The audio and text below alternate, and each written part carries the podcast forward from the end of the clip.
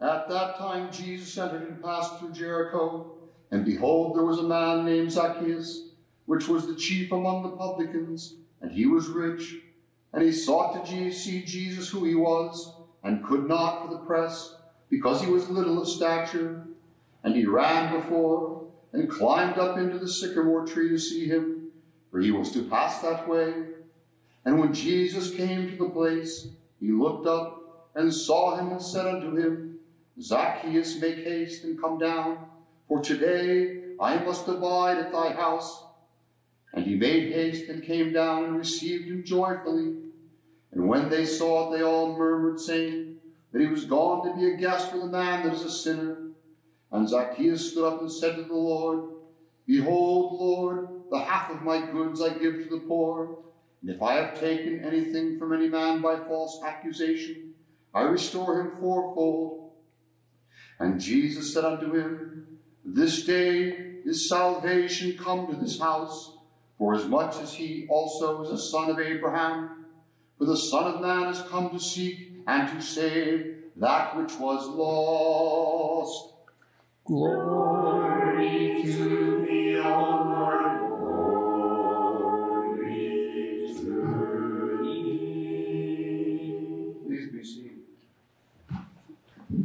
Welcome to the beginning of the journey to Lent, which is the journey to the resurrection.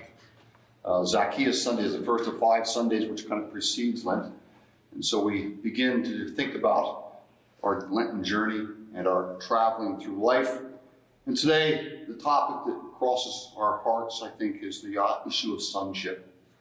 And Zacchaeus becoming a son of God. Whose son are you? If I ask you that right away, you should be able to give me an answer. You've got a father, right? You've got a mother. You know whose son you are? Do you live like it? Does it influence your life? How has it changed you? Has it made you a different person you would have been if you were a son of someone else? Of course it does. Well, today God asks us to examine our spiritual sonship. And I think the framing of the Apostle Paul and his relationship with Timothy was evident today in that epistle, shows us something about what a spiritual son is like. He's one that delights the Father, he obeys the Father, he listens to the Father, he asks for the Father's counsel, he lives according to it. And so it is today that we ask ourselves, who are we a spiritual son of? Not a physical son, but who are we spiritually following? I think there's two aspects to this. Course, it's what God thinks of us. I want us to first think about how we think of ourselves as whose spiritual son we are. By the way, you might say, well, I'm God's spiritual son. Of course, if you're a son of God, you're God's spiritual son. But take it a little deeper and ask yourself at other levels, who are you following in the faith? What's your heritage? What's your spiritual genealogy? And how does that affect your life? When we ask ourselves who we're a son of, I guess we have to ask it in light of not just um, what would really be our own opinion, even though that's very important, but God's first. But our own opinion still matters. And so let's ask ourselves, whose spiritual son are we? What do we really think of ourselves as? Perhaps you never even thought of yourself that way. I'm a spiritual son or a daughter of something. Who are you a spiritual son of? Have you ever thought of that? Not what everybody else thinks about you, not even what God thinks about you, but what do you think about yourself? Whose spiritual son are you? Do you even see yourself at all? Do you ever look at yourself that way? Are you so distracted you never really ask yourself whose son you really are? Are you trapped in some sort of lie about yourself? Are you deluded about yourself? Do you see yourself as trapped by others? You're really not a spiritual son of anybody. What are you a spiritual son of? Are you trapped by maybe your concept of some sort of false religion that doesn't let you see yourself as a son at all? You're just kind of drifting through life, trapped in some sort of deceitful paradigm, some sort of maybe evil or false model. Do you see yourself as a son?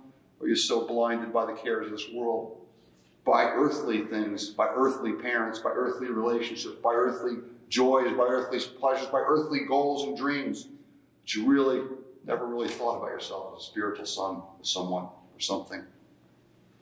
Zacchaeus today proves to be a model of how one comes into sonship with God, how one is through seeking, through repentance, and then through obedience, joined to the family of God.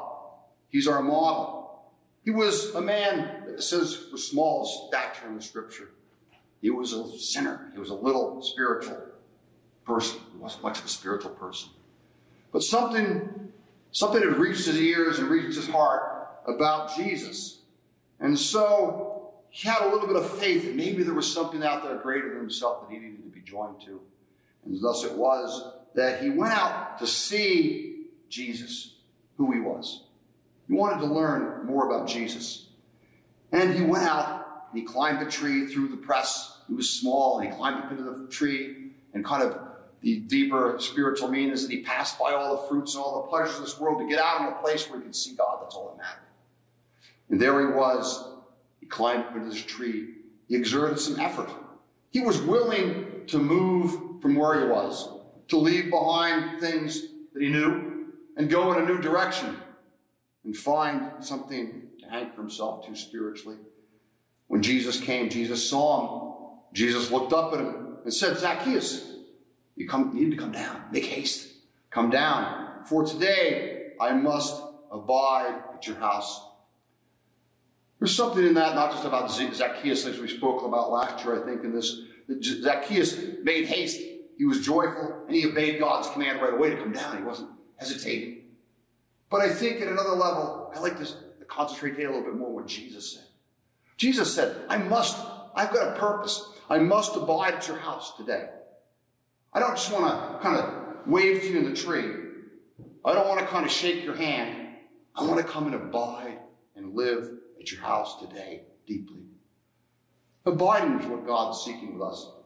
God wants to be a big part of your life.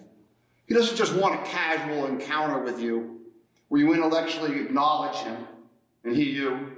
He's looking to abide with you. This is what God seeks with you. This is the idea of the depth of the love which He has and He wants to have for you and He wants you to have for Him. He wants to abide at your house, which is in your soul. He wants to dwell there with you fully. This is His desire.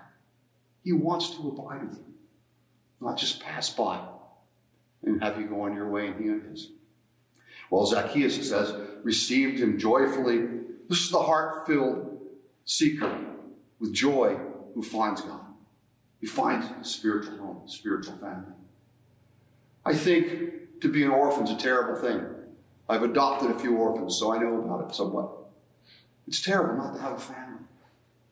I don't think that the earthly family that adopts you can ever replace what would have been a perfect home if you had it from the beginning. But God is greater than any earthly family. And He's able to put you in a place in a family that fills your heart with such joy that it exceeds anything. It will be like coming home to your family that you might have lost, like the prodigal son did.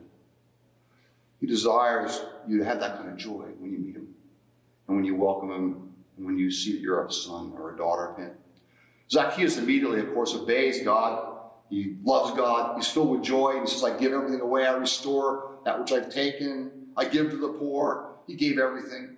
He was willing to follow God fully. And Jesus said to him these great words, of course, at the end of this verse tonight, that today salvation's come to your house. Isn't that what we seek? We should be. If we're going to seek salvation, we're seeking sonship. We're seeking that relationship with the eternal God that brings us into his family forever, never to be separated. This is what God means by salvation. It's not some sort of abstraction. It's not some sort of empty mansion. It's the place where God dwells with you. That's what salvation is. It's union with God. It's being with God forever. Salvation came to your house this day because you also now, although you weren't formerly, have become a son, a spiritual son of Abraham. Abraham was a great man. He was a man who followed God in faith. He was a man who gave to the poor and protected the weak. He was a great man. And in Zacchaeus seeing Christ, he entered into that same chain as a son that Abraham had been. One who loved God, one who was a friend of God, one who God could trust and who trusted God. And this day, in his conversion, in his repentance, in his obedience, Zacchaeus became like Abraham, a son of God. How blessed. The Son of Man, it says in closing, came to seek and save that which is lost. He came to take those that weren't in the family and bring them into that family. All us orphans, our spiritual orphans, are taken back into the embrace of God forever in a way that's greater than it could be any homecoming to an earthly family. We become sons and daughters of God. God's seeking us. God wants to connect with you, not just as a convert, as somebody that knows God, believes in God, but really hasn't gotten what it means to be a son a daughter, a true son, a true daughter. And in fact, God's not just seeking something like a convert, but He's something above that He's not even seeking. He's not even seeking to make you just a disciple, somebody that follows Him around. That's a big deal. That's what a Christian is, right? But beyond all these things, He seeks to make us sons and daughters that can never be separated from Him. Deeper than any blood tie. You cannot unsonship yourself from your earthly father and mother. Try it sometime. How you gonna do it? You can't. You can cut yourself off from the contact with them. You're still their progeny. God brings you into his family. That's deeper than just being a convert. It's deeper than being a follower. It's something that's indissoluble. It's permanent.